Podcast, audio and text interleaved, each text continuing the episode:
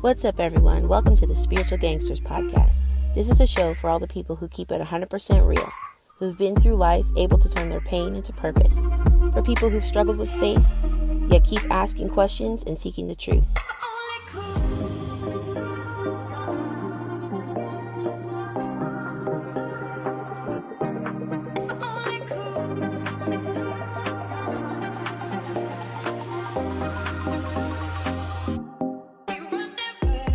A show for us to share our thoughts, experiences, and stories, and know that we're not alone. For all the OGs who see through the world's BS, this is the Spiritual Gangsters. What is up, everybody? Welcome back to the Spiritual Gangsters podcast. We have another edition of Clown World Weekly with myself and my homeboy, the NY Patriot. What's up? Good morning. What up? What up? I had to think of a new way to introduce you today. Sounds fine. Thank you. Yeah, homeboy. homeboy works. Homeboy from NYC. There we go. Sounds good. I like that. Yes. Hmm. Um. So, anything new with you? You want to tell the people before we get going, or how's the website? Coming Website's along? coming along. I was going to drop it on the fourth because I wanted to do two four two four, but unfortunately, when I picked that date, I didn't realize uh, how much time I had in between that and realize mm-hmm. I haven't spoken to enough people that are on the site yet for me to feel comfortable enough to, you know, actually drop it. So uh, I think it'll be prolonged until the 17th.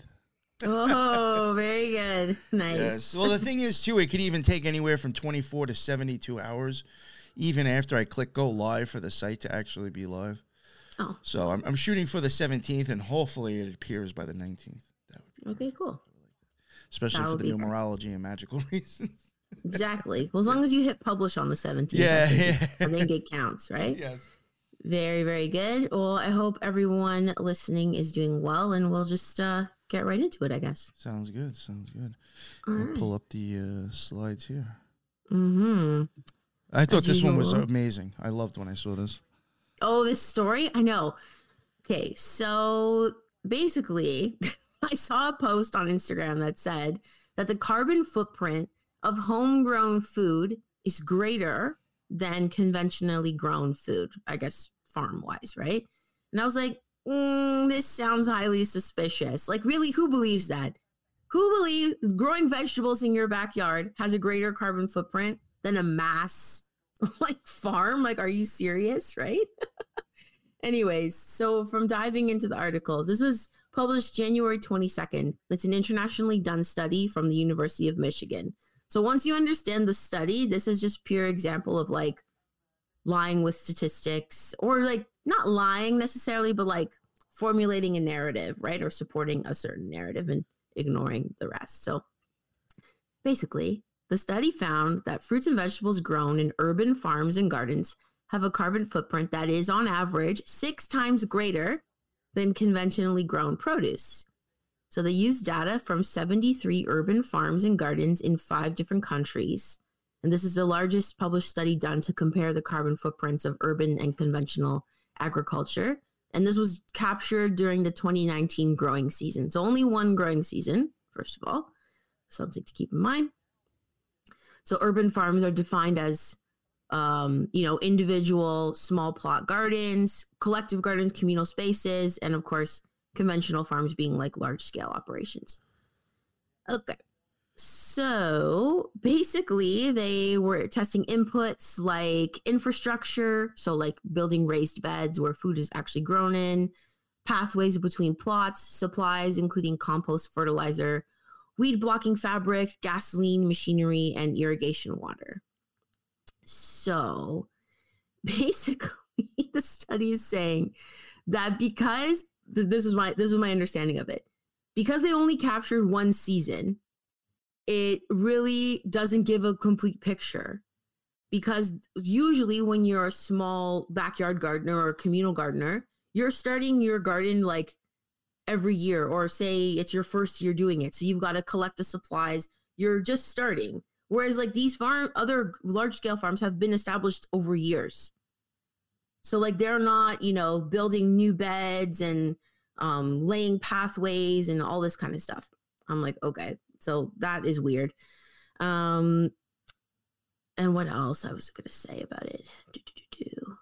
Oh yeah, and also too, they don't include based on what they defined in the literature, they don't include the cost of transporting the vegetables after. Like they're only talking about the actual growing part, like what it took to grow. So what about like the transport cost? That's the whole point of like an urban gar- garden or a backyard garden. Yeah. I mean, even if you want to like even get, you know, some of them look at the whole thing with meat is because of the transportation being used to bring the mm-hmm. meat to the supermarkets. Well, how do you think the produce is getting there? Exactly. So like it's sort of deceptive, right? Yeah. I, I thought basically it's uh, saying here food produced through urban ab- agriculture emitted 0.42 kilograms of carbon dioxide per serving, six times higher than 0.07 kilograms of carbon dioxide of conventionally grown produce. Well, is that because the conventional farms grow so much more? Mm. I know they're defining it as per serving, but I wonder about that as well. And it doesn't, yeah, it doesn't talk about like transport after the fact. So you're telling me my blueberries from Mexico are more environmentally friendly than if I was to go in my backyard and pick from a blueberry bush? Um. Does that make sense? Well, then I, I mean, depending on how this all is, I mean, I would even question: is is that telling you that the stuff that's handed to the public to grow shit with actually isn't good? Maybe. I mean, I don't, you know, I really don't know like how they got these uh, statistics. Yeah. So another thing to consider: conventional farms often grow one single crop with the help of pesticides and fertilizers, which most urban gardeners do not use um, which would be better for the environment. Maybe not a carbon footprint wise, but overall health of the soil and whatnot, it's better. Um, and that, yeah, so conventional farms result in larger harvests and reduced carbon footprint when compared to urban farms, apparently. Ridiculous to me. Yeah, the article concluded if you want to make an impact with your urban agriculture, then plant stuff that's traditionally freighted, obviously, and usually grown in a greenhouse. Well, okay. Thanks for Captain Obvious. Like, I don't know. I thought it was silly. The one thing I, I did I did get a kick out of this in a, in a sense though. Mm-hmm. I guess it's kind of like in a, in a negative sense. Okay. Um, you know, for me, from my experience, just I just thought it was funny because I was like, all these like libtards that grow all these like small little gardens in like shithole Brooklyn and Queens. Right. You know, when they make their own little like vegan fuck you know, you get these libtards that are always pushing these small little things. Yes. And it's like if they came across this, it's like, oh, it's actually worse. Yeah, so to me, like, like, I oh, felt God. like it was a funny way to actually piss off morons. That's true, right? Yeah, yeah, I think would would they be like, "Oh God, I should stop growing in my backyard and just buy all the pesticided products instead?" Because they're always showing that shit like on the local news. It's like, oh, you know, new garden, these, you know, and then they interview these people, and it's like, you know, you obviously all voted for Biden. you know what I'm saying? So I just thought it was funny how like this kind of like fucks their fucking whole thing up. It does. You know what? You know what? I actually I saw that I saw today. I, it's funny how perfect timing. It was probably minutes, literally minutes before I got on here. Oh. Um, I saw Randcast, Chris from Randcast, I guess, trolling uh, um, Owen Benjamin. You know, the guy with the uh, the bear cult. He calls his people yes. bears, and uh, you know that's a term that, that that hairy gay guys use. They call themselves bears. Well, his little cult, yeah. they call themselves bears as well. Yes, they do. You know, grown men calling themselves bears. Uh, he was going on how uh, you know I guess he bu- busting his balls because I think Owen Benjamin's. I think he might be a vegan you know, really? and uh, or he's he's he or I don't know if he's not a he's vegan. A if he he's not a, a if he's all right, if he's not a vegan, he's mm-hmm. all for the whole climate. Like he does actually buy into some of the shit with the climate stuff. Really? And he does uh, he does have his own mm. garden. So Chris from Rantcast was saying, like, I guess you and your climate control people are, are, are actually causing a problem with this. Oh, geez. I did not realize that. That's very interesting. Actually, so Lisa brought up a good point in the chat and Thrash as well. They're talking about um, carbon emissions here. And Lisa's saying, don't all plants consume carbon dioxide? So more plants consuming more carbon dioxide is what they want removed. That's a really good point, especially from urban spaces, right? So more people grow gardens, the air quality improves in the city. So maybe they just want to keep you sicker, and they're like, just eat the the flown in pesticided stuff and don't improve your local like air by growing more plants as well, right? Maybe maybe more CO two helps the five G. right. Who knows? Okay. All right. I think we're good on that one. Okay. So things are heating up with the idea of uh, a potential World War III on the horizon, right? So this was, I thought, an interesting little thing. Britain apparently wants to train and equip a citizen army for land tax. So last week, senior NATO military chief uh, Admiral Rob Bauer said that Britain needs to be on alert and expect the unexpected because anything can happen at any time. Interesting.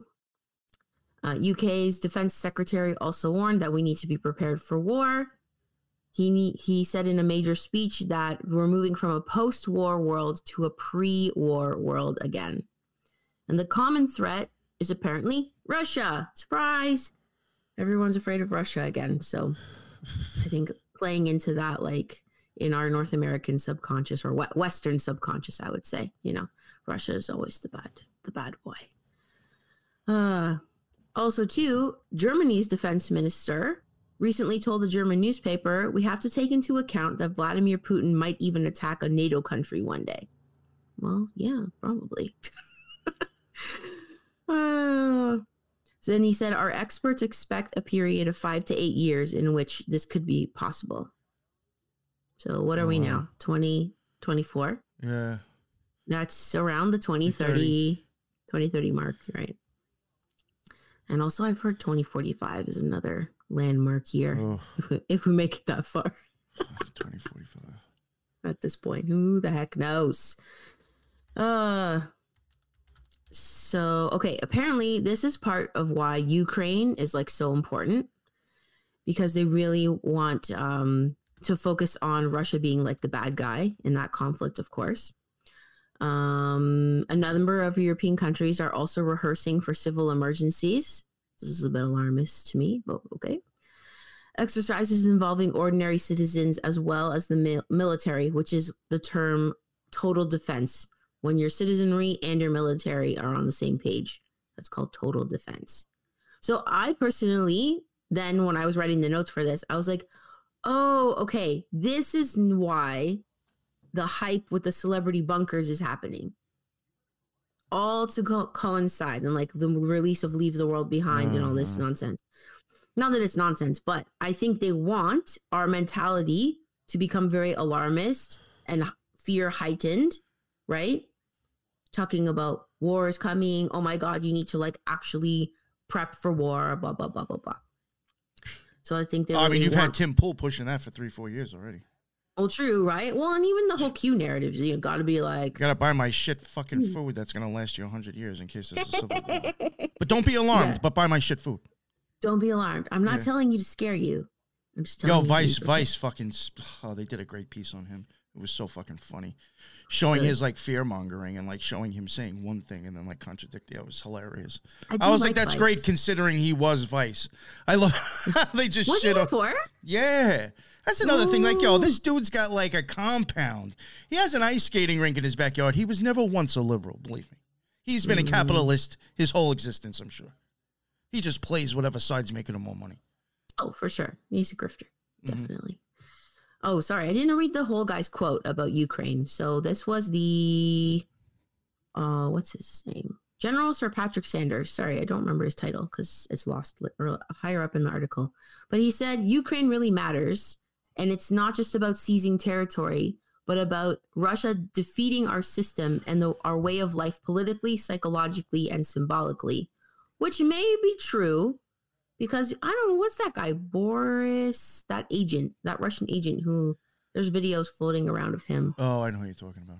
Yeah, and he's a former KGB or You see the same guy that says if we get a female president, we're done. basically, in yeah. saying like the Russia's whole strategy was to like demoralize the West very, very slowly, which is also why Our Lady of Fatima warned about Russia as well. In those apparitions, she did. Um, so you know, maybe they have a point here in preparing for war. But I just think the way they're going about it, it's super alarmist. And this made me realize, like, okay, this is why the celebrity bunker thing is being pushed. This is why the hype around the Ukraine war was so pushed and is like so key for them mm. to get our psychology on this side of like Russia bad and must preserve like our current, you know, current way of life or whatever. Well, you know, then another thing to think about too is like, how old was that guy's video from? I mean, that was a long time ago, right? Oh, uh, yeah, it was from like the 70s or 80s or something. So, I mean, if you think about, I mean, when you have oh, sorry, superpowers, two superpowers that are both probably just hungry for domination. I mean, it, could, could it be a grasp just to say within the next 50 to 80 years there might be a war between them anyway? I mean, I mean, you understand what I'm saying? I mean, the possibility yeah. of that happening eventually probably will happen. Yes. So I mean, the guy would have been right, or was you know what I'm saying? Was it was it him actually dropping jewels, or was it just a prediction that odds are will probably happen at some point? yeah, that they just have different ideologies and, you know, they'll probably conflict at some point. I do think, though, there's something to be said for what he was talking about in those videos. Probably most people listening will know which ones we're talking about, but, um, like for the methods that Russia used, the demoralization and um, changing of the culture in America, because American culture is not what it was 20 years ago, 30, 40 years ago by any means. It's very different now. Um, yeah, so I just think this is probably why the Ukraine war was like so important for them to like shift our thinking. Um, and then also too, it made me think of that journalist who was recently killed in Ukraine, Gonzalo Lira. I don't know if, if you know no, him. No. Okay. Well, he's a he's a journalist of sorts. I would say he's also just like someone who shared his opinions online. I think he might have also been an author and an actor. Yuri Bezmenov. Exactly. Thank you, baby. Always dropping jewels, baby. That's who we were talking about, the former KGB guy. Thank you. Um, so yeah, there's this guy, Gonzalo Lira, who is American. I think I believe he's Chilean American, but American citizen. He was living abroad in Ukraine recently as early as 2022, maybe earlier than that. I'm not sure. So he would like share what was going on about the war on his Twitter, especially in like his social media he basically got arrested by Ukraine uh, because he was spread what they considered Russian propaganda, because he was basically giving another opinion on the Ukraine conflict. Um, and he was saying in some of his videos that I rewatched recently that Ukraine, the Russians wanted, to, they don't want to annihilate it or demolish it. That's not the point of the conflict because they obviously could have done that very quickly like that could have been done in one day. Ukraine bombed, boom, goodbye. Like, hello. That's right. I never understood with this whole war. I was like, you know, you know how fast and easily that could have been done. Right, because he's saying that's not what they are trying to achieve. What they're trying to achieve is to capture the territory in one piece. They that's what the Russians it. want to do. Yes, because they want to utilize it and they they want it back as part of under their control. He also would call out on his social media the Biden's uh, relationship with Burisma, like well before most people were talking about it. So I guess, you know, the Ukrainians didn't like that. Yo, he even Bill ex- Gates has talked about how great of an area Ukraine is. It's, it, it's a very He's resourceful actually, region. Yeah, yeah, he says it's really even good, the soil and everything over there. He says it's just a great place to be in. He even said himself to govern. He said the country would be a lot better off due to the spot that it's in if its government wasn't so corrupt. He has really? even said Ukraine is corrupt as shit. Bill Gates. Wow, that's crazy. I've heard that Ukraine is something like the breadbasket of Europe or something like that because they grow so much wheat and like the soil is so good for growing crops. Uh, Ooh, this Gonzalo Lira. Sorry, what? That could be very occult. Uh, sim- uh, that could be occult symbolism in itself too. The wheat. Yeah, you never know. Well, for sure. Yeah. Oh, right? sorry to interrupt. No, it's fine. That's what that's what you're here for. Um, yeah, so this Gonzalo Lira, American journalist, also called out Zelensky being basically a political puppet who was founded by Ukrainian oligarchs and funded as well.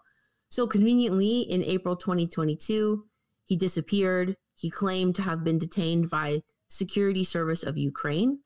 In May 2023, Gonzalo Lira was arrested and charged with producing and publishing material that they considered uh, Russian propaganda, which is illegal under Ukrainian law. He was released on bail and tried to flee the country, um, but he was arrested again for violating his bail conditions and then just recently died of pneumonia in custody in Ukraine on January 12th Damn. this year.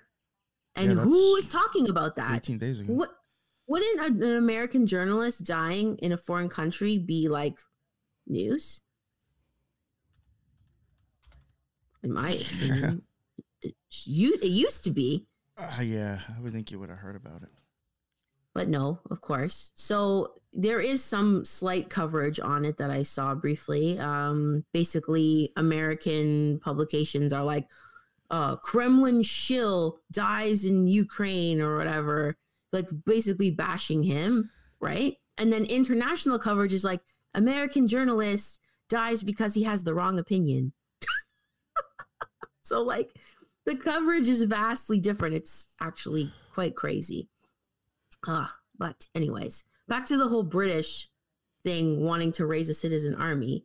I just thought it's might be ironic, an ironic twist of fate that you sing. okay, so the Yuri Bezmenov, whatever his name is, KGB guy, detailing the tactics of Russia to demoralize the West and create a weak populace, which a lot of us are. I am weak sauce, I admit, right? There's people worse than me for sure, like Gen Z, okay. But the ironic twist of fate might be that now you have a young population who doesn't give a shit about anything because we're all so jaded, they will just not fight for you. Like you're trying to conscript people or have them be like some citizen volunteer army. They just don't care enough. They'll just be like, whatever. Russia take us over. I don't care. Can you imagine? Because I think a lot of Gen Z would not do it. And they'll just say, fuck no. Because they're so entitled. Yeah. They're just gonna be like, nah, nah, bro, I'm good. I'm not gonna fight for you. Why would I give up my McDonald's and Netflix? The one thing I don't get though is like and that I I mean, listen, there's probably millions of things that I have no idea about, but I really would suspect Germany actually being the person who or more of per, whatever this guy just said. You said demoralizing. Mm-hmm. My opinion, I would think that'd be more of Germany, not Russia, but I could be wrong. Uh, that Germany has demoralized the West, or that Germany is demoralized. No, that it's that it's pro. I think that in Italy is huge behind what's actually you know demoralizing the United States. Well, but I mean, maybe Russia is. You know, I've also questioned could Russia even be controlling one of them technically. Oh, I think so. Probably. Well, I mean, I think Russia just is like the birthplace of Marxism and communism. So, I think that that's like the the motherland of that like ideology, right? So they're you know have spread that throughout the world. Whether they still continue to control certain nations or leaders i don't know right? Hmm. But definitely influential for sure. Oh yeah no, i'm not discrediting how you know how how russia is. I'm just just to me i would think maybe germany might be worse well maybe um, maybe the marxist ideology having spread to different countries it might be very strong in germany mm. as well right so yeah that's definitely definitely something i just thought it's hilarious if like the lazy ass millennials and Gen Z is the ones who save the world in the end just by refusing to fight. Just mass noncompliance. Because, of course, the penalty for not wanting to be conscripted is jail, right? But, like, are you going to jail us all? No, you can't. That's what, what I've said. Like, if everybody just said fuck taxes, I mean, what could you do about it? It's just, yeah, we just all have to. They're going to lock everybody up. They don't have enough prisons for that. They're FEMA camps. They probably don't exactly. have enough of anything to house all of us. Exactly. So I, I just thought it was. You're not gonna have that many handcuffs. Yo, for real. I don't know. They're like the demoralized populace might be our saving grace. Just be yeah. like, fuck, I'm not fighting for you. I don't even know how to work a gun. right? Uh, Anyways. You know another thing that uh and I, I would actually believe this probably would stem from most of the people's belief. Mm. Nick said on Facebook, uh, I'm not sure, who, I've just noticed that they've been uh, commenting a lot. Um, yes. It's not that the generation, it's not that the generation won't mm. fight for the country. They don't want to fight for a corrupt ass government world police. Yeah, exactly. Yeah. I think sure. that could be like an actual big influence for both both sides in a sense. Even though, like, I hate to say it, I, I mean, I, I may sound fucked up, but yo, I swear, like the right, they're just they, they want to see death right now. They they're, they're yeah. dying to see shit happen. Yeah, they're always absolutely. like they like they're, they're always making these these posts like like they're waiting for confrontation because they want to have an excuse to kill someone. Yeah, it's like actually bizarre in a sense. Yeah. It is well, and that's you know it is a stereotype of of the right leaning ideology to be warmongering. And again, so. no, this is only going by Instagram, so. Well, I know what you're saying, though. It does seem that conservatives are hungry for a war right now as well. So, yep. I know, I agree with like the, the comments, like Zeralath in here, and what Nick said on Facebook. Like, yeah, yes, I think it's exactly, just the young generation is much more awake to the corruption of government, corporations. Like, they're just not having it. They're like, cool. Well, if you guys want to fight with buttons that push bombs, okay, but like, I'm not doing it. Yeah, that's right? why I mean, I, I could. I mean, when I was younger, I'm sure I was all for this shit. Even though I thought it was weird how, like, again, even mentioned in school, I thought it was weird how like happy kids were about this shit. But right. I definitely say for now because of my belief of how fucked up and corrupt the, the governments are. It's just like, yo, these people are just disposable heroes or disposable mm-hmm. sheep. Like, people are getting killed because of like reasons we'll never know why. Really. Yeah, exactly. But I'm yeah. sure it's not for what's being told to us and even like so many veterans have spoken out too right that like they felt their time in the in the service was a sham they thought they were fighting for something else so many podcasters have come out and said that with the military josh is one josh uh i know like um fuck i can't believe i can't remember his name my third eye podcast ghost Oh, I mean, yeah. even Lux, which I know wasn't a lie, one of the few things he didn't lie to me about. I know he was in the military at some point, and he had even said he, he picked up on that shit. Was he's like, this is MK Ultra. You know, and a lot of other people even said when they got into the military, they realized when they got into boot camp, this was all, it wasn't even so much about the physical training that they thought was really all that bad. They realized and picked up on the mental manipulation and that they were just fucking trying to crack your brain. Wow. That's crazy.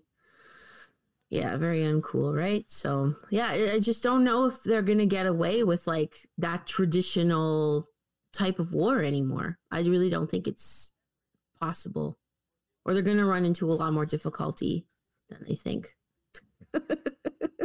Thrash. yeah. Always. Why is it always the Punisher skull sticker? Oh, every time.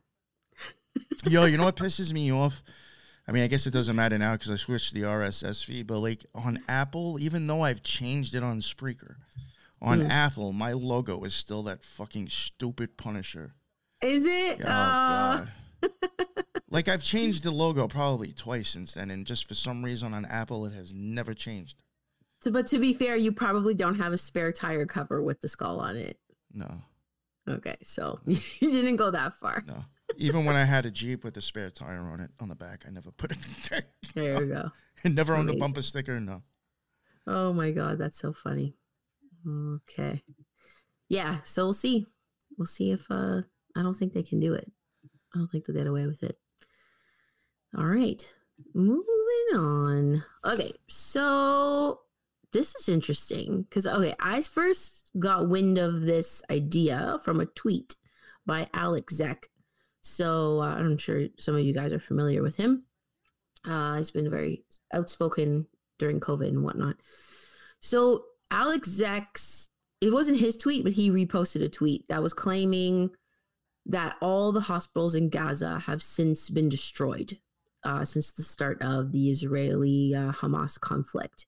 Now, that I don't believe is necessarily 100% true. This article that we're pulling information from here was published earlier in the month, a little bit. Uh, I had the exact date, I think like around January 12th or January 13th. And this is from CNN. I have to honestly commend normally I would shit on CNN. I have to commend I have to commend the people who were behind this article. It, at the bottom of it, it says all their names. it was a whole team of photojournalists and writers. They did an excellent job, I have to say. It is so well researched and well written. They give visuals, like everything. It's incredible. So if you want to read the whole thing, if you're interested, it is on the CNN website. Um, just Google the title that you see on the screen how Gaza's hospitals became battlegrounds. 10 out of 10. Good job, CNN, honestly. Like, word. I have to give props where it's due, right? So basically, the article states that Israel launched its bombardment and ground invasion of the Gaza Strip after the October 7th Hamas terrorist attack. Just to give a little bit of context, 1,200 people were killed on in that initial attack, more than 240 hostages taken. In the first two months of war since, at least 17,100 Palestinians have been killed in Israeli attacks in retaliation on the strip. Uh, and that's according to the Hamas run Gaza Health Ministry. So, I mean, it might be a biased figure, but that's an immense difference. At the time of publishing, okay, which was January 12th, there it is. That number has now risen to more than 23,400 people in Palestine have been killed at the hands of Israel in retaliation for 1,200 people being killed. You know, one thing I find like really weird with this situation, and I'm going to say I really don't have a, a side in this situation. Right. Doesn't make a difference to me, and luckily, I guess uh, you know, God bless, I was not born or ever moved over there, so this situation isn't my problem. Luckily. But, but I uh, will say the one thing I find weird, and I I've, I keep seeing it more and more with this war, and it's not something I've noticed before. When you're watching these videos and these pictures, if you happen to see it on the news, they always have tons of bulldozers with them. And you're literally watching the bulldozers like they're flattening out stuff, moving shit as the tanks are coming through. It mm-hmm. looks like fucking demolition to me. It is. It really, yeah. for real. It does look yeah. like demolition to me. It's a really good point because some people might not think like why are the bulldozers there, right? I guess to clear rubble, obviously, but you know, I know to make pads for the tanks and shit, but like to me, it looks like they're already like cleaning everything up and flattening out the ground and moving all this way, rubble. It's right? like, damn, you're cleaning up real quick as soon as you knock this shit down, huh? Exactly. Yeah, right? I, I you, you couldn't get town workers to move that fast. Yeah, I was I was honestly surprised, like just to see CNN like call out these figures they also go on to say that Israel claims that Hamas operates inside and underneath hospitals and is using them for military operations, uh, including command centers, weapons stores, and hiding hostages. Israelis have released footage that they say is evidence of these Hamas operations, but CNN states these videos do not offer any definitive proof, and Hamas has denied such claims. I was shocked to read that from CNN, honestly. I thought they'd be like, proof that Hamas is operating inside hospitals. But no, they honestly are like taking it taking it one fact at a time.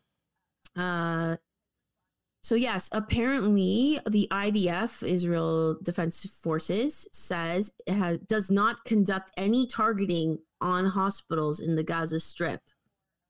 Says Hamas systematically misuses hospitals and medical facilities. Well, that seems to not be true, seems to be a lie because even in the CNN report, they have satellite images in the article that they say, according to their experts, are consistent with bombing craters that would be from a, approximately 2,000 pound bomb right where the hospitals are. So apparently, over 14 hospitals have been directly hit so, like, wow. that's in violation of international law. You're not supposed to attack hospitals. Israel even said that they would not, but they say they need to defend themselves. So, yeah. Um, according to this article here, do do do. Oh, sorry, not according to the article, but I found more information that, as an update, the International Court of Justice, which is basically The Hague, if people are more familiar with that, they finally spoke out against the Israel Palestine conflict They did not call for a ceasefire, but they stated that measures must be taken to prevent genocide in Gaza immediately. And the International Court of Justice said it's plausible that the Israeli state is intent upon wiping out an entire people, which is a genocide, hence the bulldozers. uh, in such circumstances, they call for the world to respond with an arms embargo and sanctions. Anything less is complicity. Interesting. So yeah, I found uh, I found that very interesting. Prime Minister Netanyahu, of course, said his country's commitment to international law is unwavering, but we must continue to defend it ourselves. So, classic like political doublespeak, honestly. Ugh. There's a lot of stuff that that guy was doing prior to the war that was a little weird, and I think his own citizens weren't liking it. Yeah, I think his Which government makes was me like very shady of that guy. Absolutely, his government was on the verge of being overthrown. Yeah, they, they wanted to make, I think, uh, I don't know if it was Catholic, being Catholic or Christianity, but one of those, or maybe Christianity or whatever. Well, yeah, mm-hmm. one of those, I, I think they wanted to outlaw. I believe it was Christianity yeah. in general, which I mean, Catholicism would fall under that umbrella, of course. Um, yeah, really interesting. I just honestly commend CNN for that piece. Good job. I remember making a post when I found out about Netanyahu doing that. And I was like, yo, I was like, ain't that some shit? The Jewish person being a Nazi now. The, Jew, the Jew's the Nazi mm. now. The Jew, the Jew's the fascist one now. Ain't that some shit? I think that's what I. What a twist of fate, right? Whew. Oh, fascist Jew. yeah, it's very ironic that you know seems to be that they are doing the very thing that they claim to need protection against initially. Well, even from things that probably me, you, and plenty of Lisa and other people have covered topics mm-hmm. with. I mean, there's always seems to like uh, somehow goes back to like a Jewish Nazi that wasn't so heard of. you know, or some Jewish person that was actually promoted or associated with the Nazi party. So, you know, yeah. what's what's really going on with all that? Well, exactly. I mean, it seems to be a lot of very blurred lines. Yeah, very blurred indeed. When it comes to yeah. money, I don't think it matters at all. Well, exactly right. Mm-hmm. Yeah. yeah, a lot of mo- a lot of motivation by money. So I don't know. We'll see. But uh, yeah, lots of hospital damage in Gaza, unfortunately. Okay. Oh, sorry. I forgot to tell you to go on with that slide. Oh, okay. Uh, yeah, we, we, can just move on to that one. Perfect. Okay. So, our good friend Donald Trump, man, like the most pro Israel president probably of like all time, pretty much. So, he had a quote during his campaign rally in Derry, New Hampshire, which was on January 23rd. Trump said, quote, if you hate America, if you want to abolish Israel, if you don't like our religion, which a lot of them don't, if you sympathize with jihadists, then we don't want you in our country and you are not getting in. End quote. I love how he's always like, which a lot of them don't. yeah, when he said that, I was like, to that typical Trump. He has the like, yeah. This guy's off the hook. yeah honestly. So I just thought that was whew, very interesting statement. RFK Jr. is no different. He's very like pro Israel, pro going to war to back them. Uh, I don't think we have any like political person that's like running or in the spotlight that actually isn't. Tell you the truth. There's one, but I don't know how far he like. I don't know if he's still in the race for candidacy or if he's like running as an independent. I know he's nuts, but Va Shiva, that guy who came out claiming I'm the inventor of email.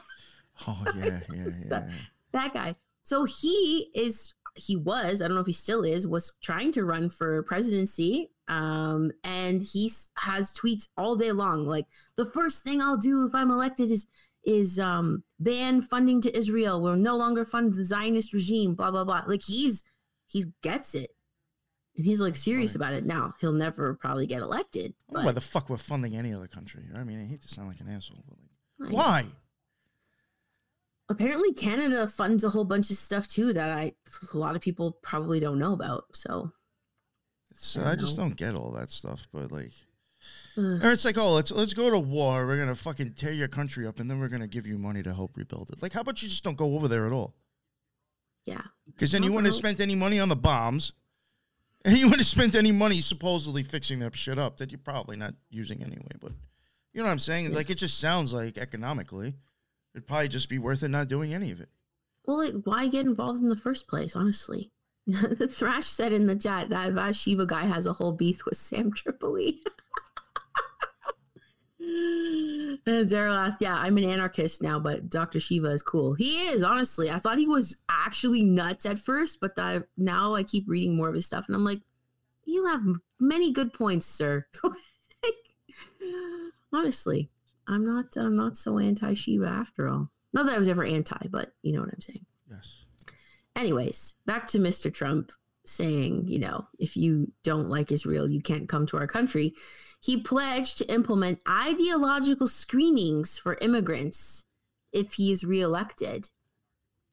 And I thought maybe this is a precursor to digital ID. With all the influx. Oh, I've thought about that. I've thought about that already. Yeah, I think I might have right? even mentioned that. I don't know if it was on here or on some show, but like I have wondered about like the whole thing with uh, citizenship. Mm-hmm. Somehow, like either being introduced introduced to them or us or like or some sort of way how to be able to tell the difference.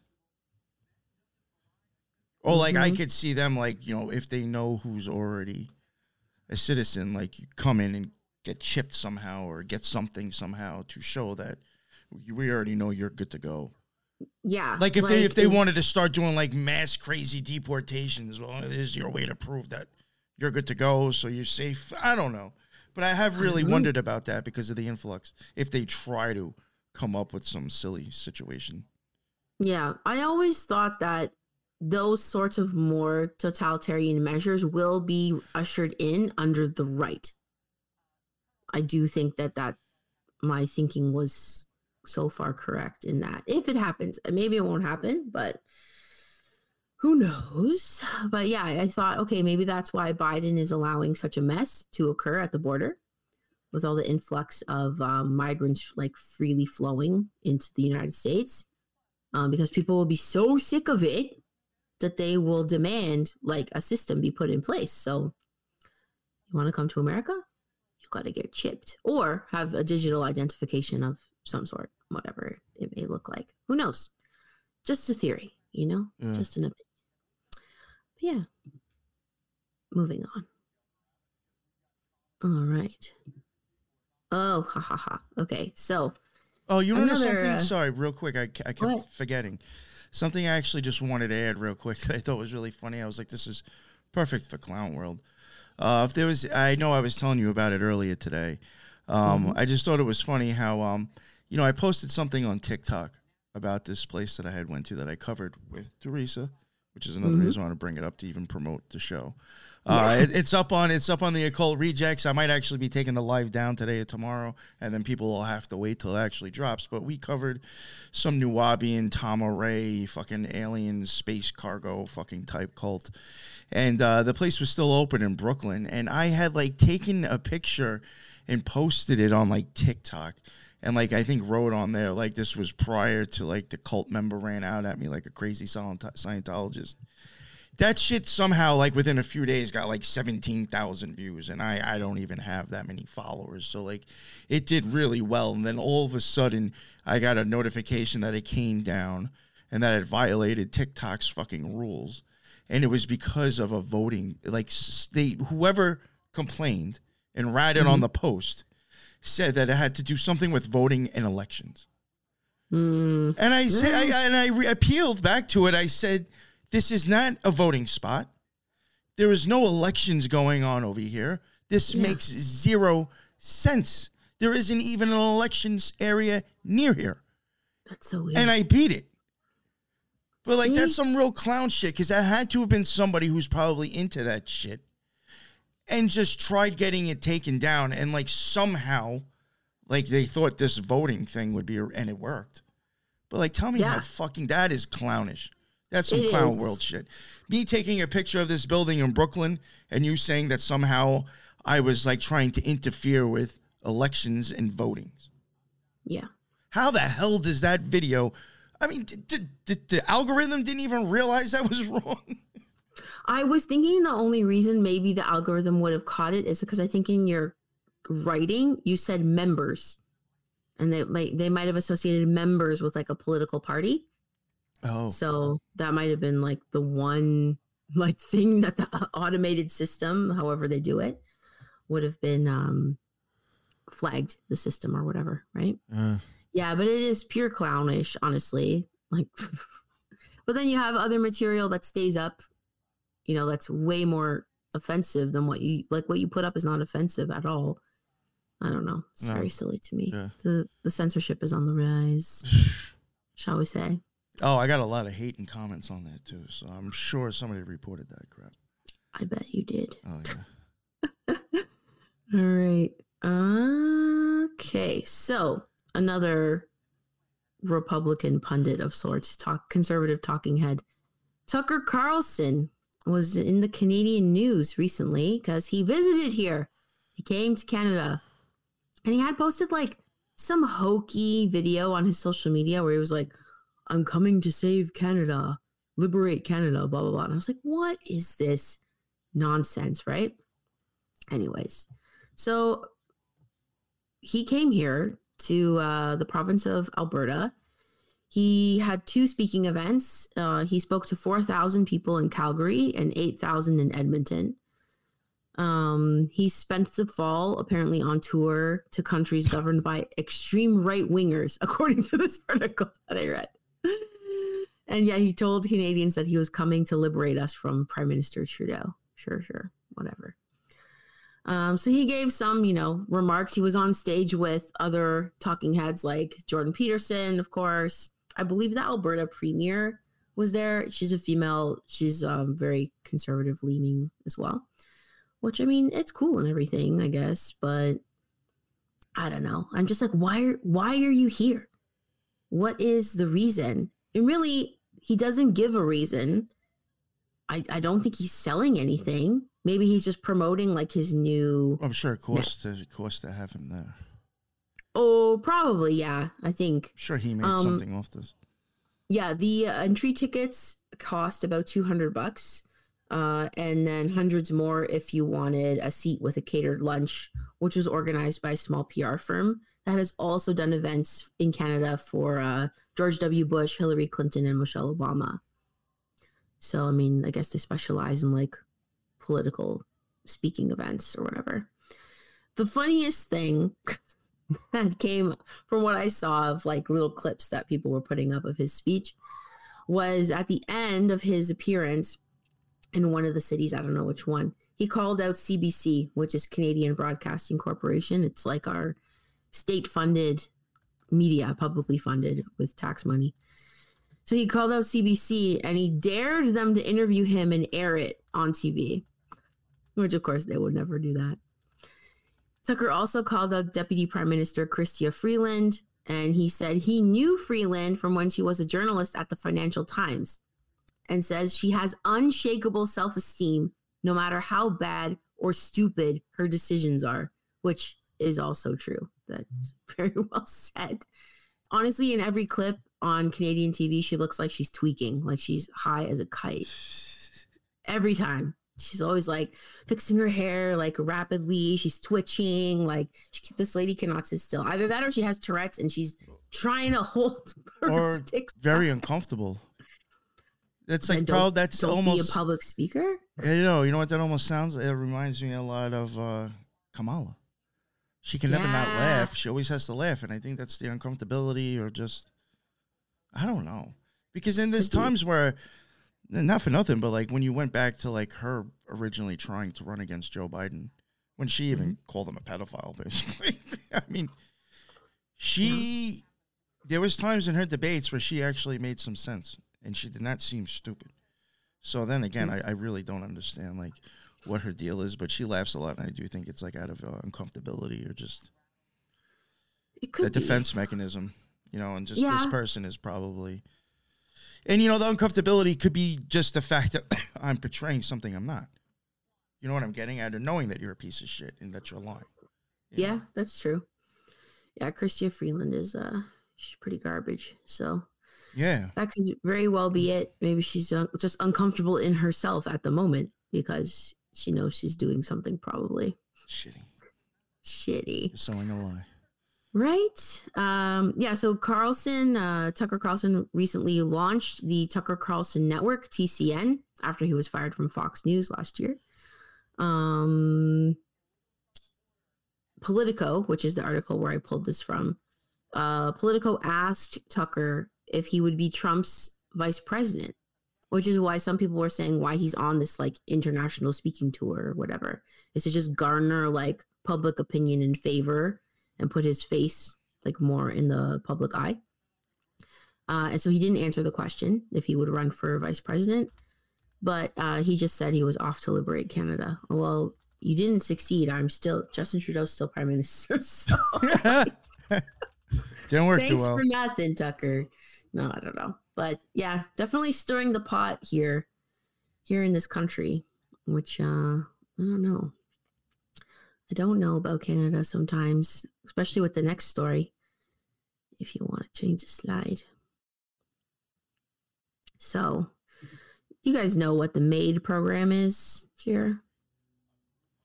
Medically assisted something death. Yeah. so I don't know what the I stands for. I forget. Basically, it's medically assisted suicide, right? I think so, that's like I think the same thing is getting popular in like some of the state here.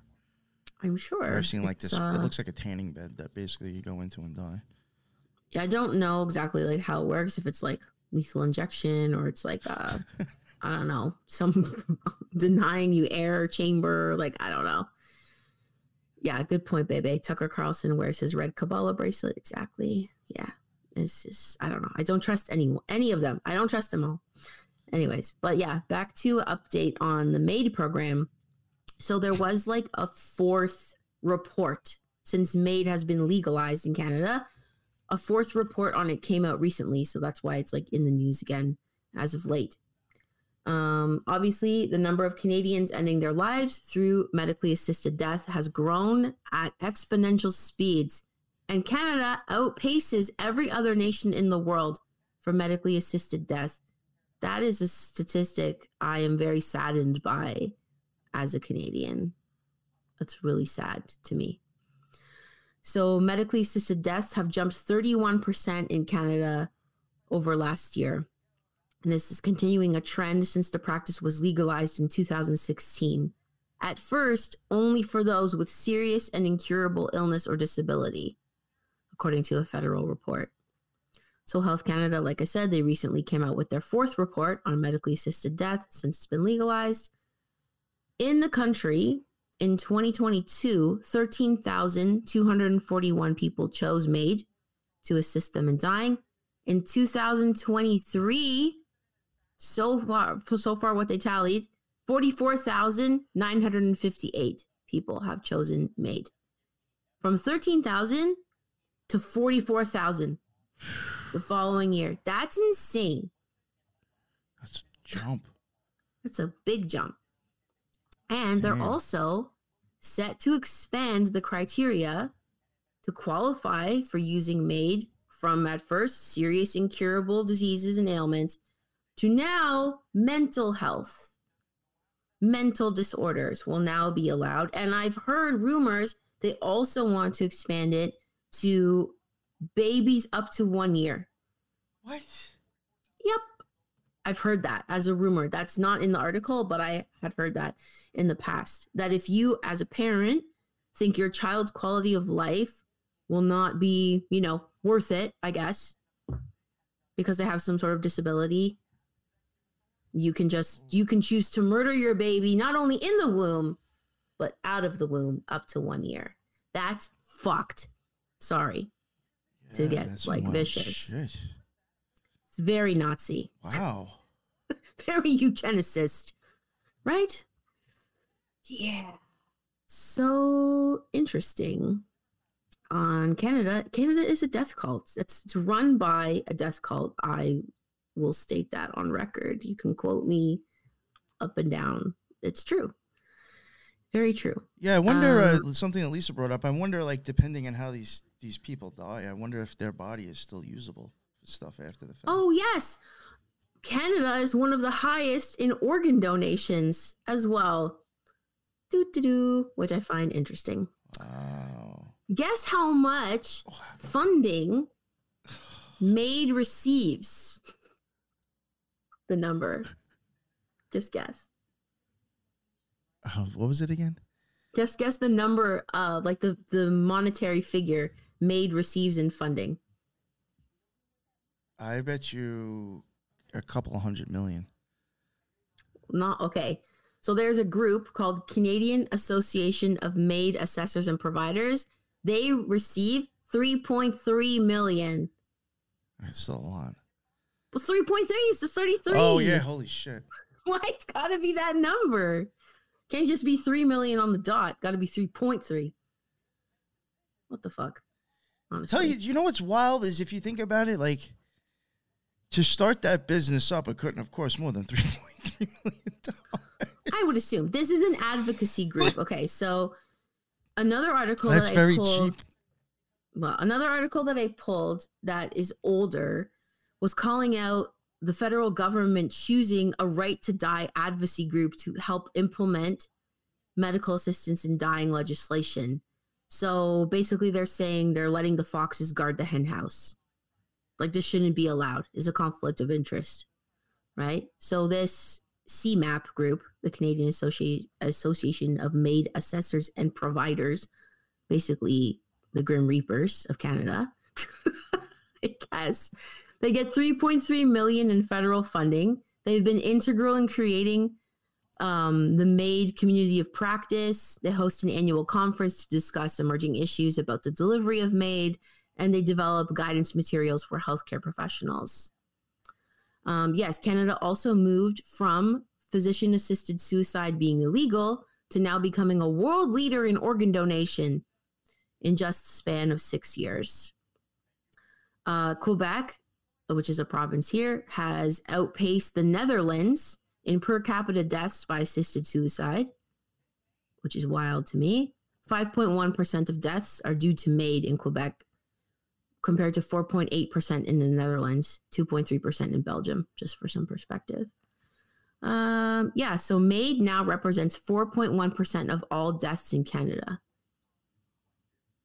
What the fuck? Like, how did this happen? Four so percent of deaths. That's a, a lot to me. I don't know. It's obviously becoming a popular option. And I think honestly, the government encourages it. I've seen some kind of like propaganda stuff around it, even explaining to kids like why this is like a compassionate thing to do for people. And I'm like, mm, I don't know, man. Also, too, I do recall this is just like a random story that I thought of. Grade 11 law class. I remember being one of only two students in the class when our teacher was getting us to debate the legality of euthanasia in general. And only myself and one other girl in the whole class was pro life. Just logically, that was my conclusion at 16 years old. Everybody else in my class thought this should be legal. So already the mentality is there, I guess. Just as a general comment on the Canadian mindset. You know what's weird? Four percent of deaths in the United States is is done by strokes. Really? Yeah, I mean that's like that's a huge chunk. Yeah, that is. No, no, no, no. I'm saying for suicide Yeah, for this fucking To thing. choose assisted suicide, yeah. Yeah, you know what I thought was really weird because I was like, yo, I gotta find out the percentage of like what's four percent of our deaths. What's the actual number? Uh, well, the well, yeah, for that the four percent is um, shit. I was already leaving it because Oh, oh, sorry. a stroke, so they're four point seven percent. But uh, cancer is seventeen percent. oh, of course, 17. And cancer, you can even get to six nine again with the uh, Masonic arch, and then it's seventeen percent cause of the deaths. It's just weird. Yo, for real, that is weird. Yeah. So the article that I read was asking like how did this happen so fast? Um people point to uh, patients choosing MAID instead of facing long wait times for healthcare because you know as much as Canada has free healthcare, it's not always cracked up to be. You got to wait a long time for some things. Even for like specialist appointments, I've even waited one or two years, which is nuts. Okay. It's crazy.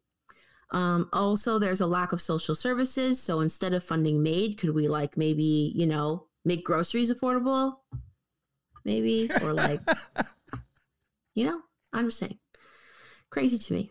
Yeah.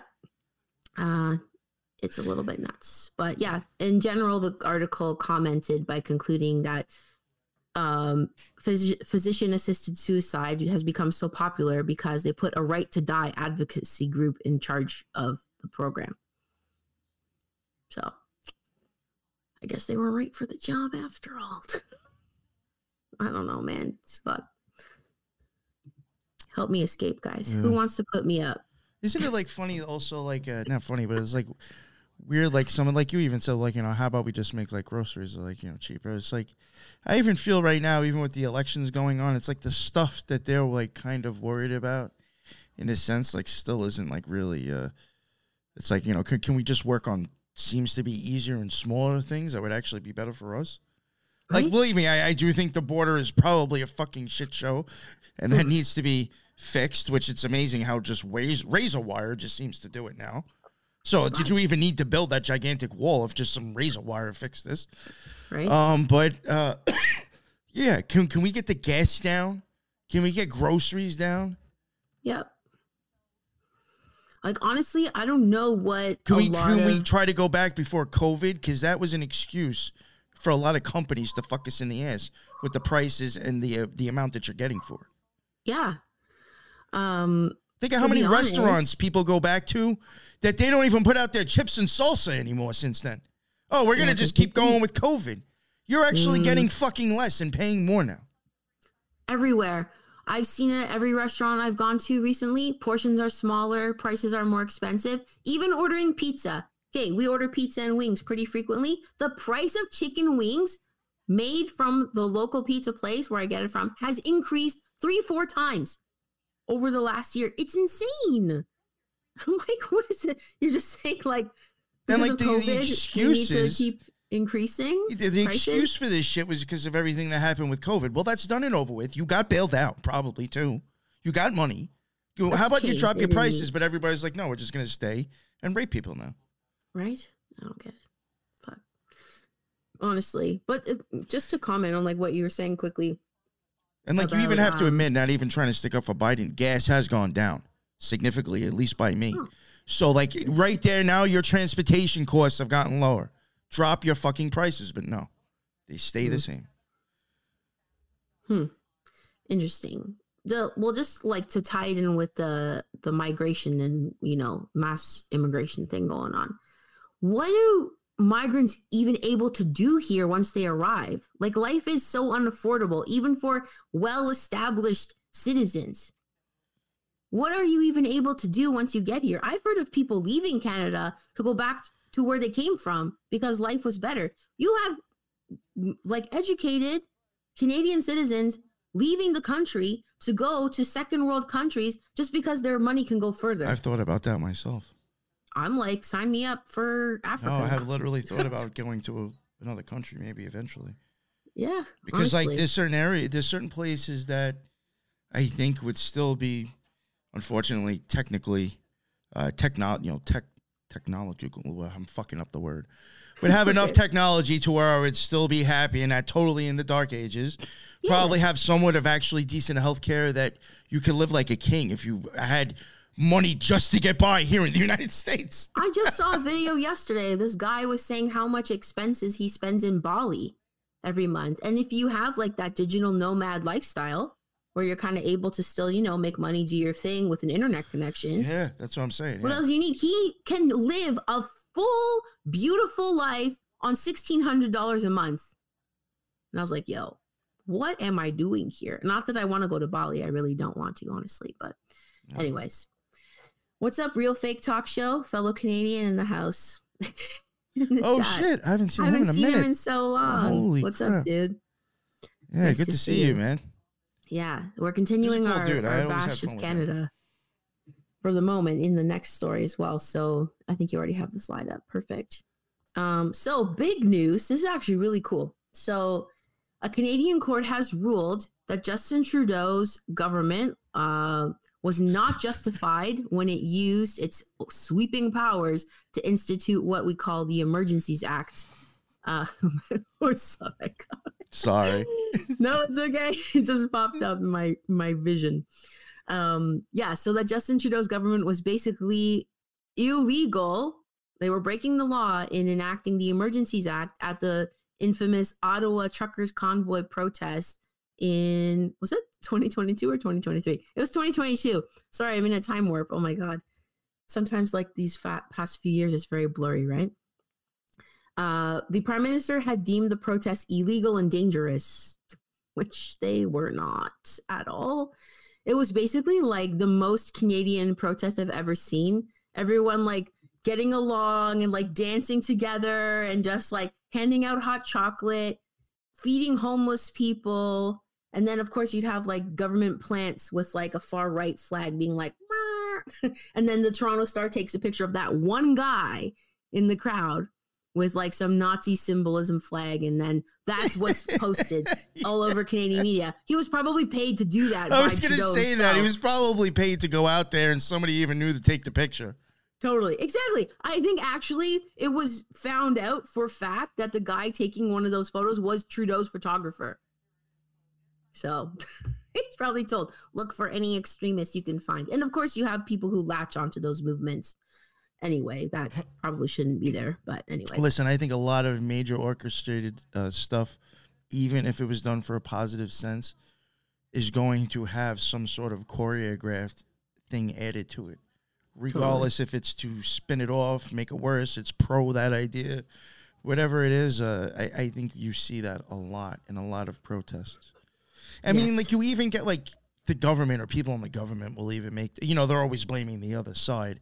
But like one thing i think you can both agree on both sides have both even admitted that there's always like plans. So there's activists in these things that are you know either they're being you know uh, supplied by russia or they're being supplied by the left. But you know there's always you know who's doing it. But they do always kind of uh, they do tend to agree on a lot of protests or things like these do have insurgents in them in a sense. Yeah, usually, yeah. People like so like you, know, you always even have to wonder what the fuck was even the intent behind it. Sometimes the original message gets tainted. That's what right? I was gonna say. Yeah, like it could be in a good way. Very true. Yeah, exactly. I know there was that crazy girl. Oh man, what's her name? I forget right now, but she calls herself the Queen of Canada. She's legit nuts. And like she was there, so that already is like spoiling the whole thing, anyways. But it was pretty amazing to me to see that finally this guy, Justice Richard Mosley, who's the judge behind the decision, that he uh, called the use of the Emergencies Act unjustified and illegal, which is amazing. Finally, some frigging common sense two years later. Like, that's nice.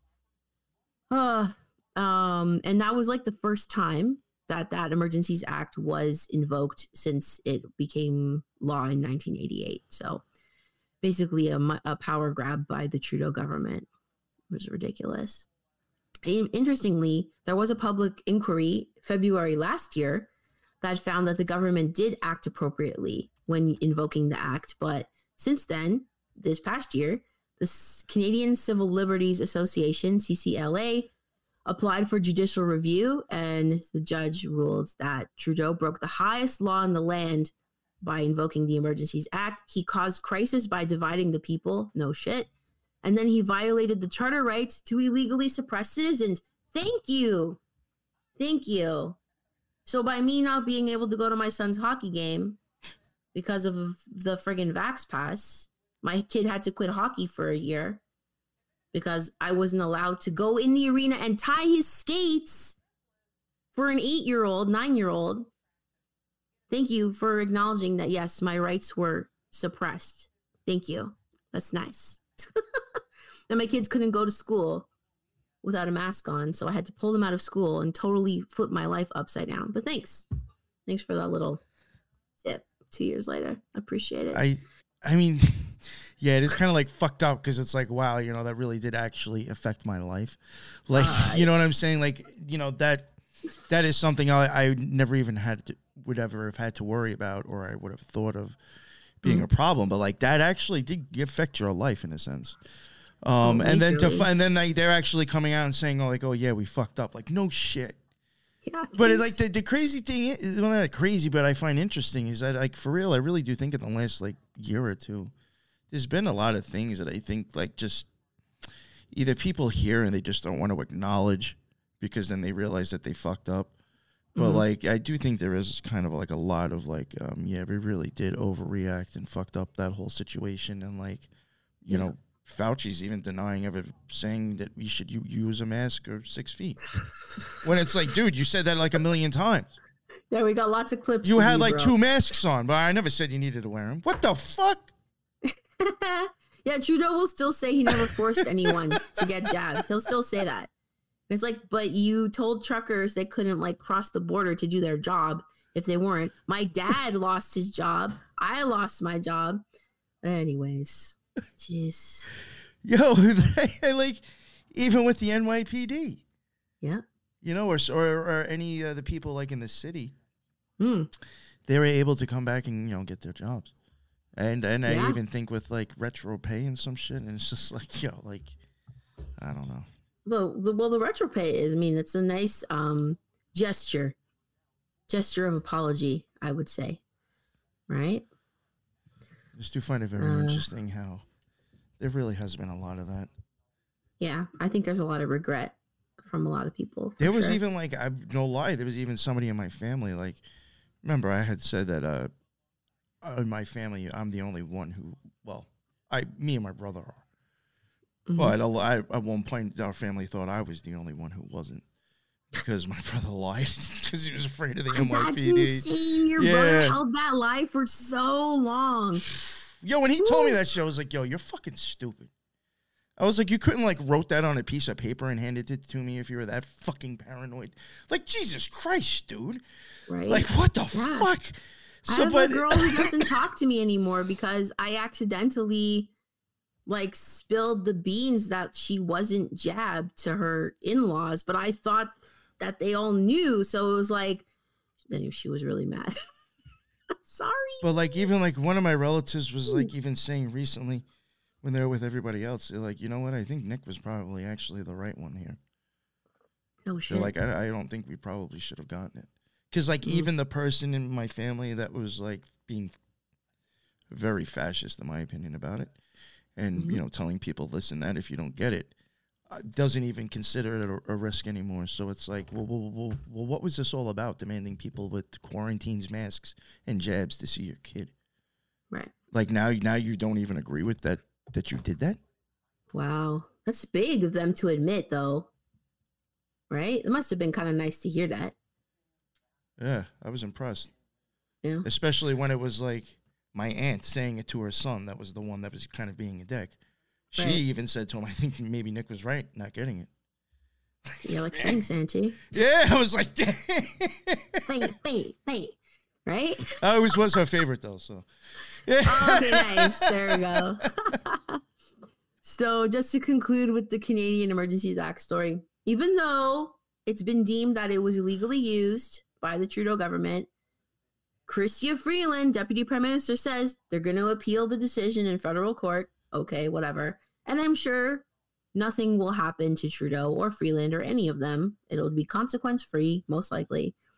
Also, interestingly, on social media, there is a little bit of a buzz about the people whose bank accounts were frozen for donating to the trucker convoy, because that happened. That actually happened in, in Canada.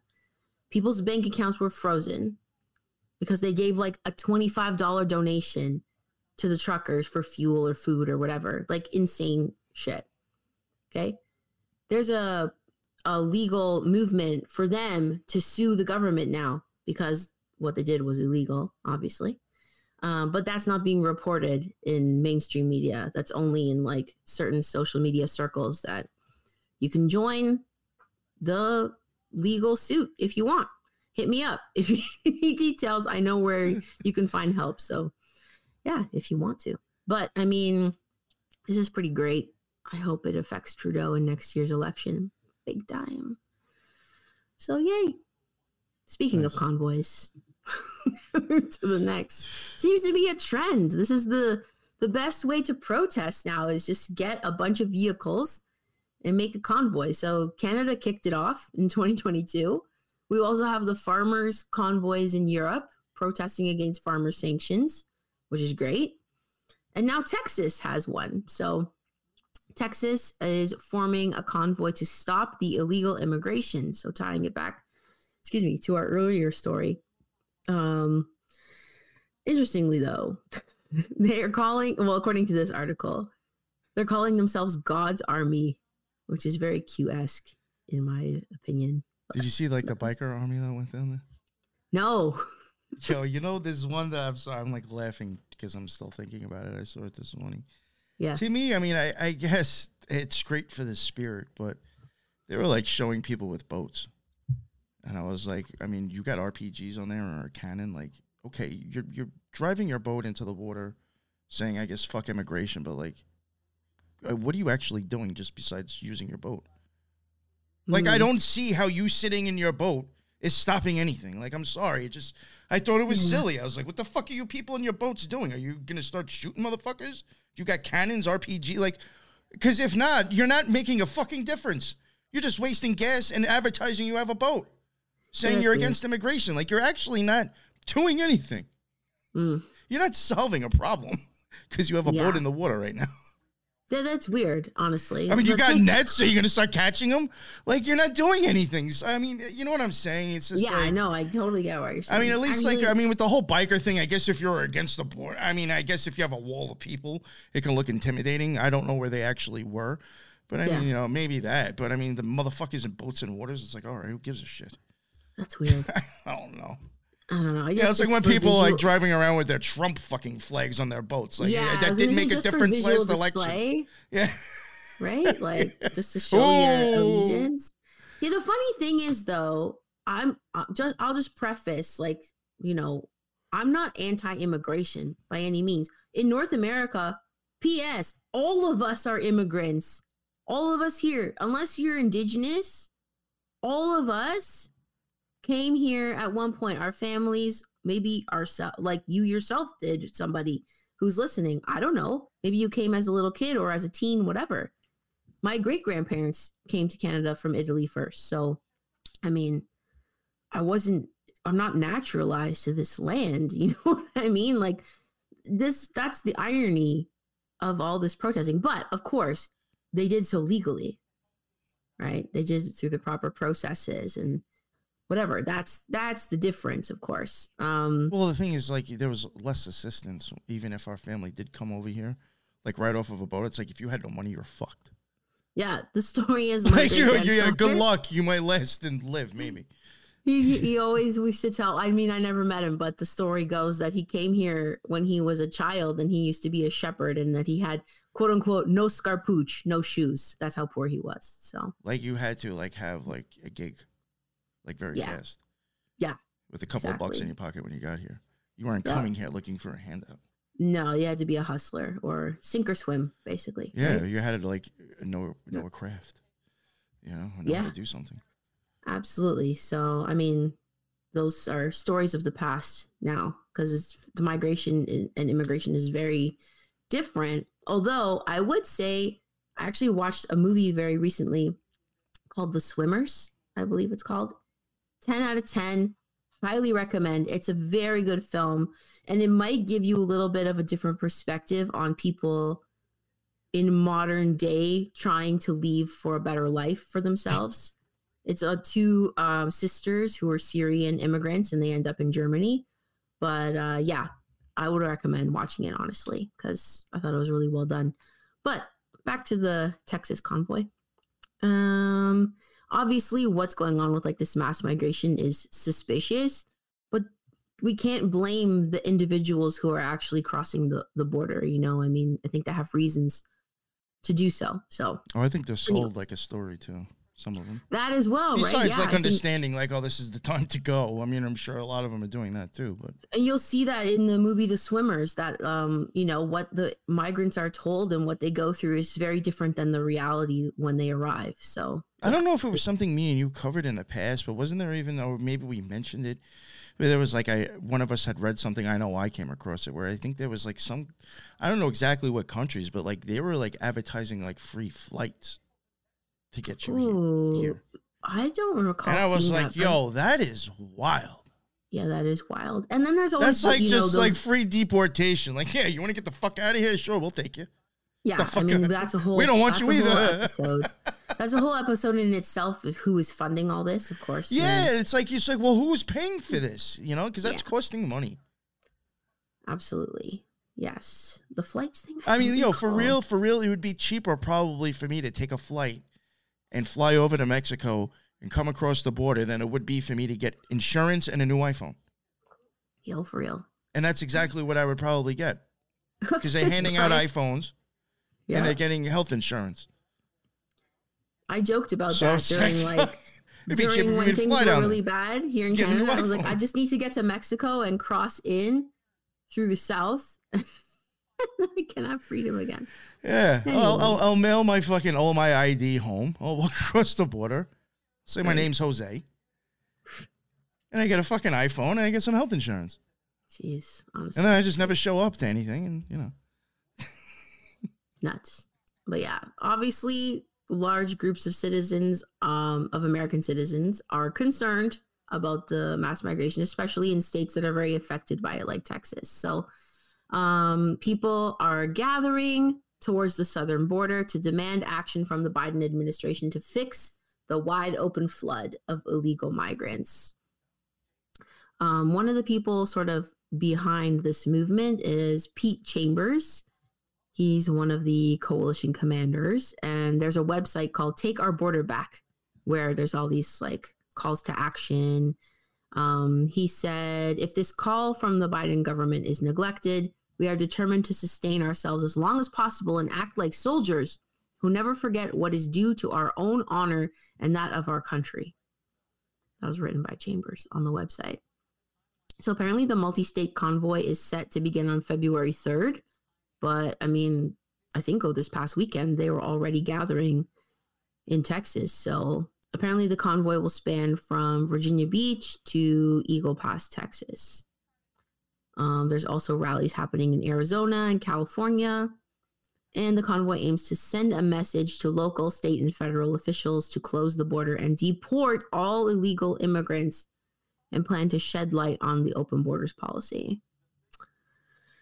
Oof. Interesting, though. They did say in their press release that all are welcome to participate in the protest peacefully. So that's the caveat is to please keep the protests peaceful and uphold all constitutional laws of America.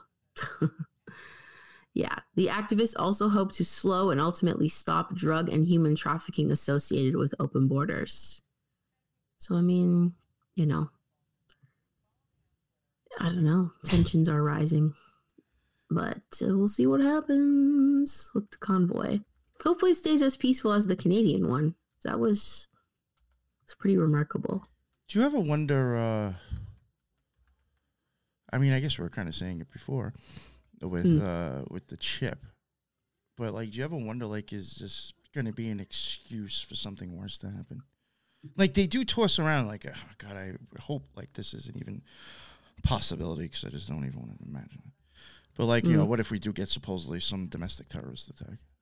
Sure. Oh, it's fucking because of the border. You know? Yeah. I would I would not because that's be like you know the rights, which is is a possibility. That is a lot of times like what they're getting at, you know. Yeah, well, and even um not even to go as far as false flags, but there are you know many crimes being reported that unfortunately the perpetrators are illegal migrants. That's a crisis in Europe as well. A lot of unfortunately a lot of crime is done by gangs. Oh, and then and there is. I'm not denying. That. I mean, there's definitely plenty of plenty of crime. yeah, but like you're saying, I wouldn't be surprised if they situate some sort of event to really blame the open borders policy and then like, oh, we need tighter controls, just like 9 11. We need tighter controls. We need to, uh, I mean, like, how, be... how much did air travel changed because of 9 11? Oh my God. It's totally different. Ever, so many things changed because of that one very tragic event, right? Yeah, it's just, uh, you know, mm-hmm. you know, it would be also be a very good like way for the right to like really shit on the left. Hmm. I don't know. I just like 9/11 also was under a Republican government. And like things that I've even thought about recently, I'm like, just because it's not happening here doesn't mean like there isn't a lot of wild shit going on pre the year of election again. You know, we do have Ukraine, we do have shit over in you know Israel, and it's like sometimes it's like you know, did we go from BLM and Antifa to Hamas and the Houthis? Mm. You know what I'm saying? Are we just upscaling actual destruction now? There was a lot of destruction yeah. actually going on in this soil, I think, by like protesters and just crazy shit going on. And now, like, I feel like it's just upscaled across the pond. Yeah. At around the same timing, though. Just, yeah. It's not here on this soil yet. And, like, when is that going to happen? Yes. A good point. I think it's definitely coming to to a head. The only thing that I would worry too about this convoy um, happening at the border is just the sheer amount of citizens who have guns. I mean, not not to be like the whiny Canadian, but like that's would be something that would concern me that you know if tensions rise and people's tempers get hot they might be quick to start some sort of you know armed conflict you know i even find it weird is like how i'm like i mean no it's not the same but like uh, even the whole mormon invasion was coming in from like mexico and canada into the united yeah. states and they've and that's something Trump has mentioned that, believe it or not, we do also have a lot of people coming in through Canada into the United States, saying that both borders are fucked up. And I'm like, wow, that's exactly how the Mormons came here, to, you know, due to a lot of Mormons' beliefs. Not saying that it's true, but. Yeah, no, they did. That's yeah, true. those like two of the Nephites and whatever those other ones. I forgot all those names already. It's been a while, but some came mm-hmm. in through Florida and Mexico. The other ones came in through Canada. It's just yeah. like you know, it's, it's the same shit going on now. Absolutely. Yeah. Funny enough, right? I yeah. Another invasion mm-hmm. into the country. Nah. Crazy stuff. But yeah. Um, and of course, uh, Governor Abbott, is that his name? Te- yeah. Texan oh, governor. Oh, and, and the other thing, uh, bringing him up, perfect. And then I'll shut up. And like yeah. another thing, it's like how, like, sometimes, like I was saying, that just, just reminds me of then. It's like even with history repeating itself, at one point when the Mormons were here, the federal government were like, yo, these motherfuckers got to go and the Mormons said, fuck you. And the federal government showed up and said, there's too many of them to take a chance and went back home. Right. Well, the Mormons were armed, I believe. Also. Yeah. So it's just like, you know, we have another state over here bucking, t- telling the federal government, fuck you. Right? Yeah. Know. It's just like, you know, why do these just seem like similar, but just you know, I don't know, a little different. It's a sort of similar situation. Well, basically, the Biden administration is upset with Texas because they say that they're interfering with federal enforcement of immigration law. But yeah. Governor Abbott says that Texas has a right to self defense against this, what he calls a migrant invasion. And I honestly, I really do think that this is going to be tied to digital ID implementation. I really think so, but hopefully not. It's just like I said, it's amazing how just chain link fence, a couple of containers, and razor wire fix the problem. Surprise, right? Exactly. Tell you the truth, I'll be totally honest with you. In my honest opinion, I, I would think, actually, from what I've seen, that would definitely deter me for thinking, oh, this is going to be easy. I'd be like, for sure. Me? Wait, let me know when somebody gets through and cuts all that down, and then I'll come back. I'm not even trying that. Yeah, you'll see that if you watch the movie The Swimmers. You'll see them trying to, you know, navigate barbed wire fences and whatnot. It's, it's pretty crazy, honestly. Um, oh yeah. shit! You know what's interesting, and you know, then this is to tell you, like, who's to say this isn't again just like magic, you know, or smoke and mirrors? The razor wire was placed placed at a stage park. Feds have no jurisdiction on that. Ooh. So the feds can't even take it down anyway. So again, really? like it's like, hmm. Well, so what are you like showing us? It's just know. for photo op? I, don't know. This is nuts. I did find it interesting when they do show it a lot on the TV. One of the canisters and one of the, the, the big things that they have there has 33 on it. Come on. 33 and 35. I think 34 is missing.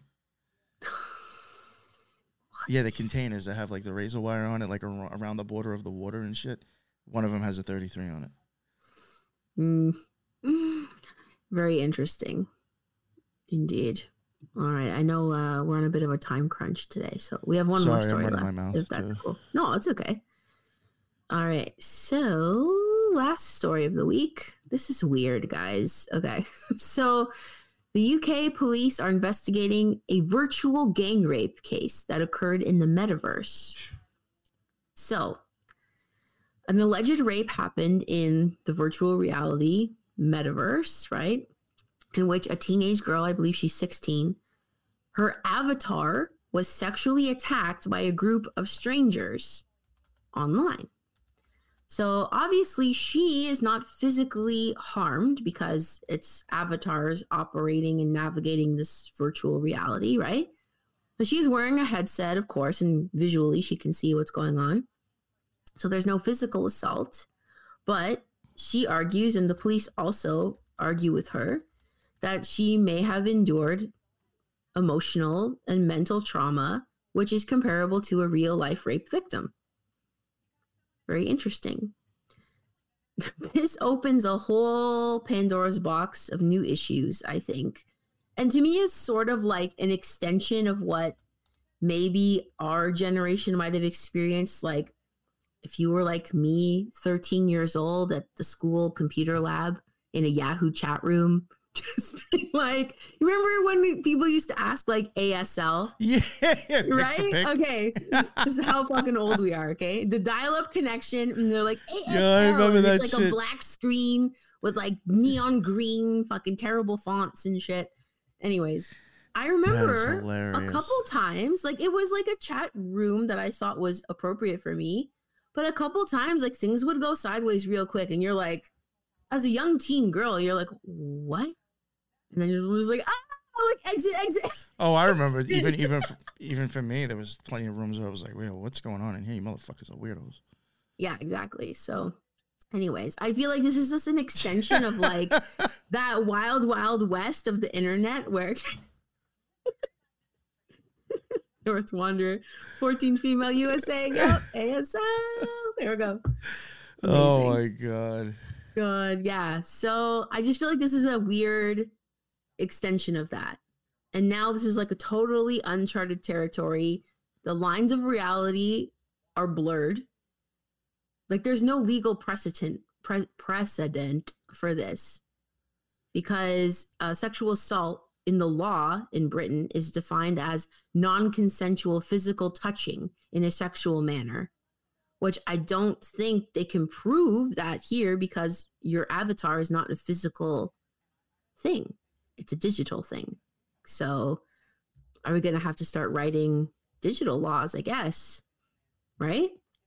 Now, the police actually, to commend the police, they're still investigating the case because um, they argue that people who would perpetrate such an event or crime or in- inappropriate scenario in a digital universe would be more likely to commit an actual physical crime as well. Fair. I'd say that's a fair assessment. Or do people use digital spaces to enact fucked up fantasies and then not do that in real life? I don't know. Yeah. Maybe for everyone it's different. It's a weird. It's yeah, a this weird is very case. bizarre. Yeah, really bizarre. I thought it was Actually, very- like that's like even another thing. Like, like an AI law is gonna start like coming out like crazy and shit. Like or like certain like laws on the internet due to AI. Mhm.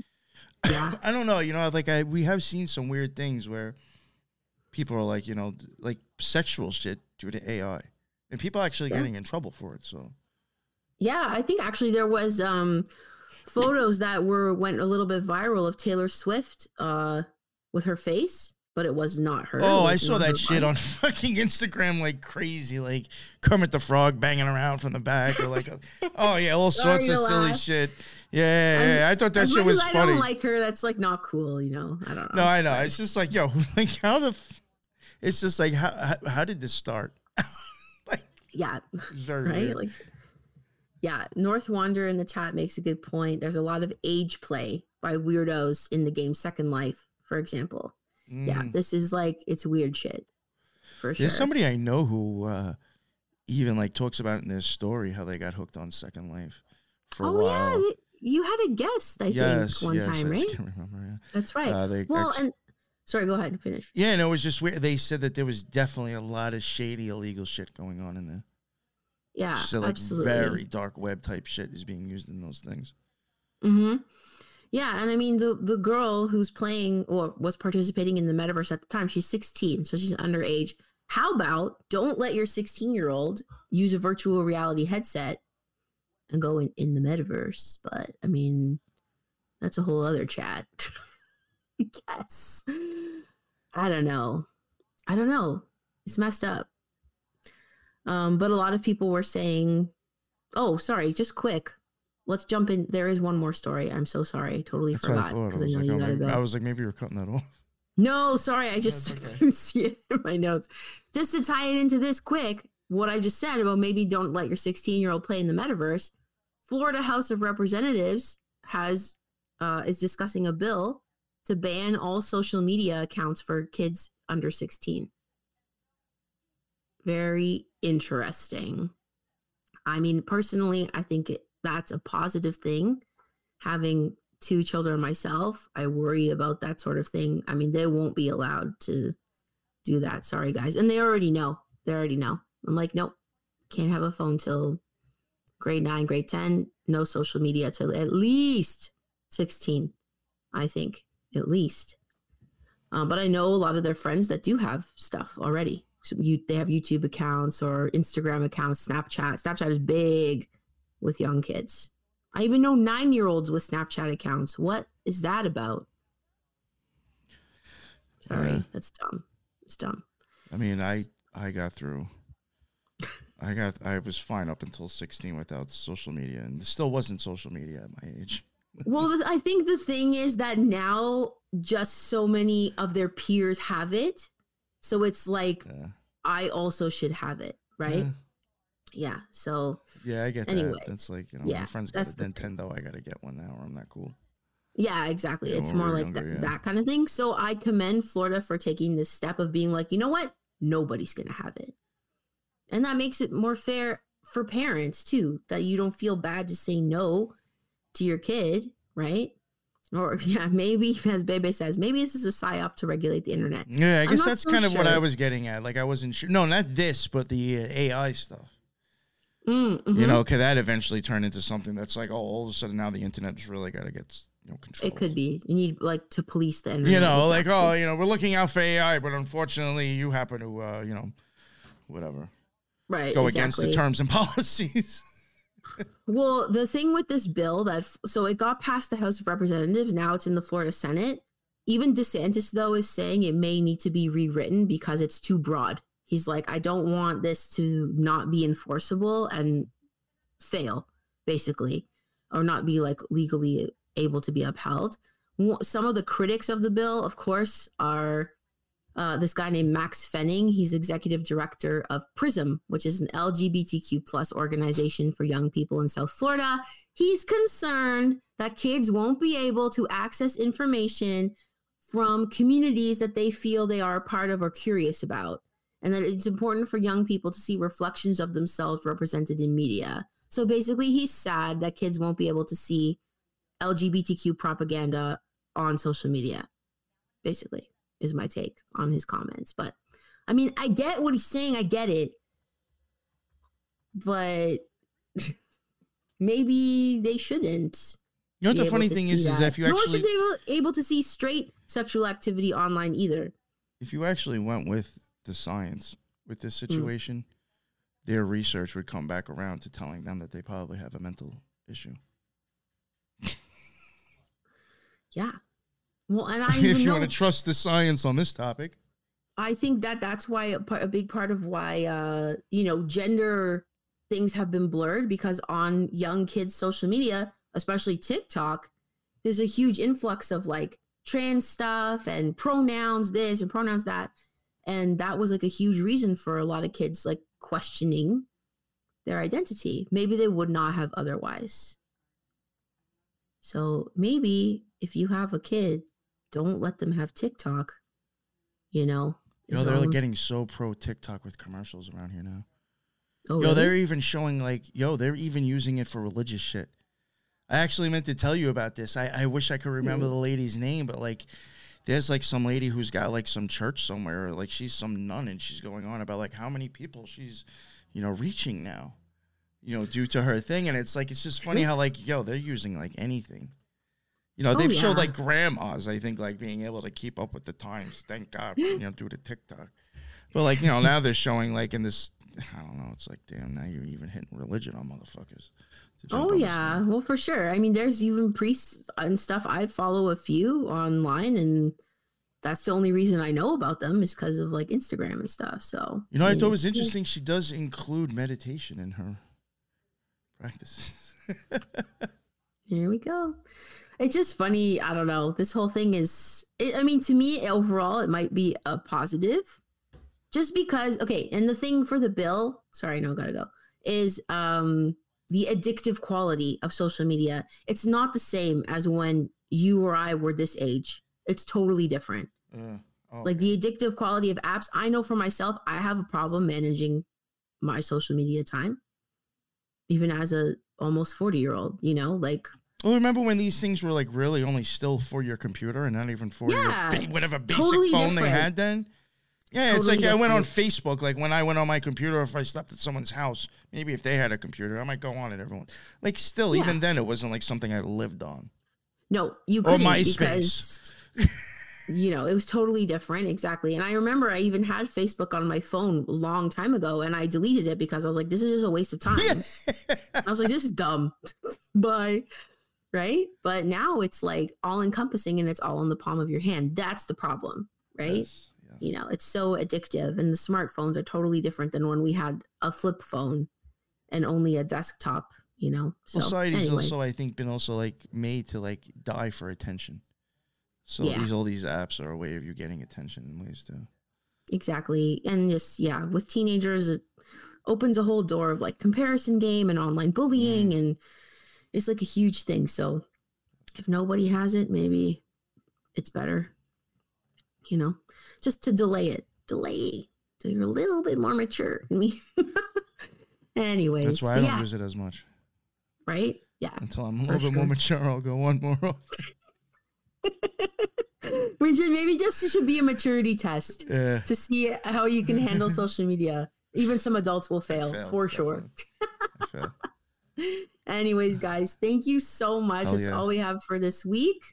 But uh, I really appreciate uh, you know, you guys in the chat. Hell yeah. Always seeing you. Um, if you like the show, please share with a friend, you know.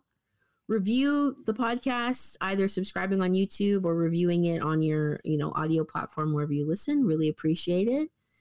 And uh, thank you as Yeah. always for joining me. Oh, of course, of course. me. And like uh, like Teresa was saying, hit that like and uh, share button. You know, the show Yeah. doesn't cost anything. We don't ask for money, so just uh, a great payment would be to hit that like button and share it.